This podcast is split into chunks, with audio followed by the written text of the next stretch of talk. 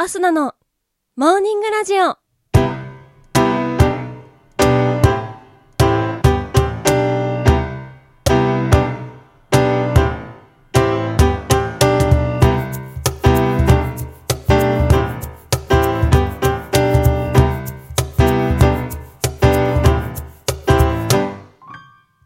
皆さんおはようございます。そして本日7月9日金曜日、お誕生日のあなた、おめでとうございます。この番組はバイオリン弾きのアスナがあなたの今日一日が少しでも楽しくスタートできるようお手伝いをする番組になっております。今日のお天気や一日をワクワク過ごせるお役立ち情報などお話をしてまいりますのでどうぞ最後までお付き合いお願いいたします。本日は事情によりお天気のコーナーはお休みです。ということで早速このコーナーに参りましょう。毎日が記念日のコーナー。本日7月9日の記念日はこちら。ジェットコースターの日、ほおずき市、泣く日となっております。ジェットコースターの日、こちらは1955年7月9日に開園した後楽園遊園地に日本初の本格的なジェットコースターが設置されたことにちなみ制定されております。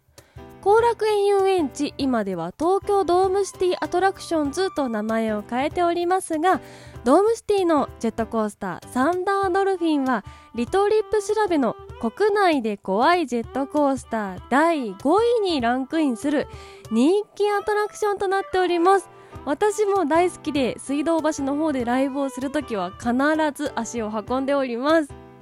ちなみにジェットコースターとはジェット機にちなんで付けられた和製英語で英語だとローラーコースターと呼ばれております。また日本初のジェットコースターは1953年に東京花屋敷に設置されたもので現存し稼働している最古のジェットコースターでもあります。続きましてほおずき市。こちら東京浅草寺の観音様の縁日である7月9日にお参りをすると4万6千日。約126年の功徳と同じご利益があるとされていることから7月9日を中心に浅草寺境内にてほおずき市が開かれておりました。またほおずき市を煎じたお茶を飲むと疲労回復の効果が見込めることから健康にも良いとされております。今年2021年のほおずき市は新型コロナウイルス感染症拡大防止の観点から開催中止となっております。続きまして泣く日。こちら語呂合わせから来ております。なが7くが9で泣く日となっております。喜怒哀楽といった感情表現の豊かさについて考えることを目的とされております。また泣くことはストレス発散だけではなく免疫力向上の効果もあるということで適度に泣くことがおすすめされております。それでは次のコーナーに参りましょう。ちょこっとトリビアのコーナー。本日7月9日はトリビアでも何でもないのですが今日は泣く日ということなので泣くと言ったら映画ということで、えー、私、アスナおすすめの泣ける映画ご紹介していきたいなと思います。まず一つ目、アレサ・フランクリンのアメージング・グレース。これは一番最近私が泣いた映画としてライブ配信でもお話をさせていただいているので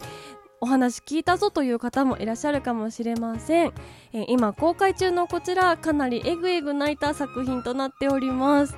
え2日間にわたるライブレコーディングの収録映画なのでストーリーがあるわけでもなく映像もかなり撮りっぱなしの凝ってないものなんですがだからこそ音楽の力というものをまざまざと体感させられる作品だったと思います。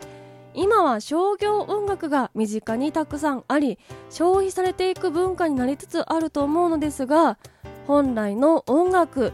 祈りであり支えであり言語や時代を飛び越えて一つになれる鍵となっているものだと改めて感じました。続きましてシンドラーのリスト。戦争映画の代表といっても過言ではない作品だと思います。たまたま演奏会でこちらのテーマ曲を演奏することになったために見たのですが見た後1ヶ月ぐらいはぐるぐる取りつかれた作品でした。もちろん戦争の悲惨さユダヤ人迫害の歴史というものがテーマで描かれているのですがドキュメンタリータッチとも言えるほどのかなりリアルな描かれ方の中でお涙ちょうだいではなくただただ胸が苦しくなってくる思いで涙が溢れた作品だったなと思います。そして金儲けのためにユダヤ人との関わりを持つことになった主人公シンドラーの最後の言葉最後の思いというものが何をもってしても他では表現できない重たいものででもそこに至ることへのある種の感動があったなと思っております。スピルバーグ監督がギャラはなくてもいいから作りたいとこだわった作品。そしてユダヤ人であるパールマンのバイオリン演奏も本当に素晴らしいものとなっております。少なくとも1週間は落ち込むと思いますがぜひ見ていただきたい作品です。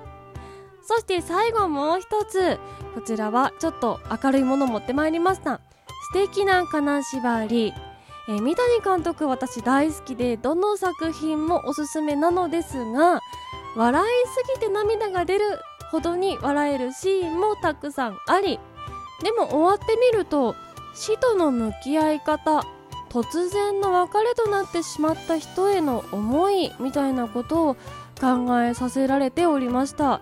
いくらでも重く締めっぽく描けそうなテーマをあくまでそう感じさせず気がついたら心に残っているというそのやり方が素晴らしいなと思います。ただのコメディではない本当に素敵な作品となっております。悲しい感動ではない笑いすぎての涙も期待できるこの作品。ちょっと疲れた日にぜひ見てみてはいかがでしょうか。